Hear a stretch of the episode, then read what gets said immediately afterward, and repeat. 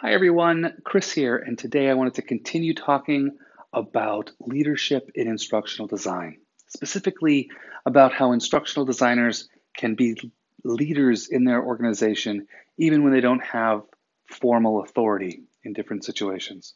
So, there's a common misconception about leaders and leadership and what makes a good leader. You know, how many times have you heard someone say that they want to be just like Jack because he's such a great natural born leader. He's so charismatic. And both of those are really not very accurate ideas.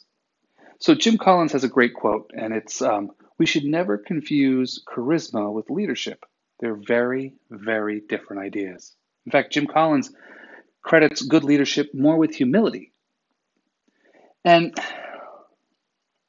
you know, being an effective leader has to do with providing a compelling vision, setting and communicating goals, and developing a healthy climate. And, you know, if you look for a personality type that does that, it really doesn't come out to any one personality type.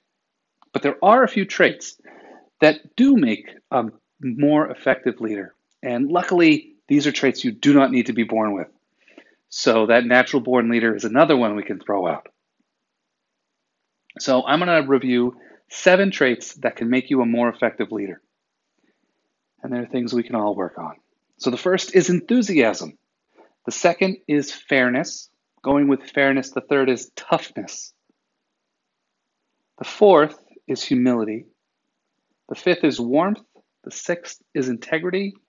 And the seventh is confidence, which sort of grows as you develop all of the others. And I think that as I look out, I think that confidence is the one that's most often confused with charisma. Because people with a lot of confidence in their abilities tend to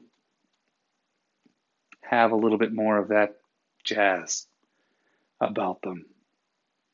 So, these are all things that we all have in us, and we have them in different strengths. So if you were to do a little spider chart of yourself, um, you'd have some areas that could probably use a little work and some areas that are great.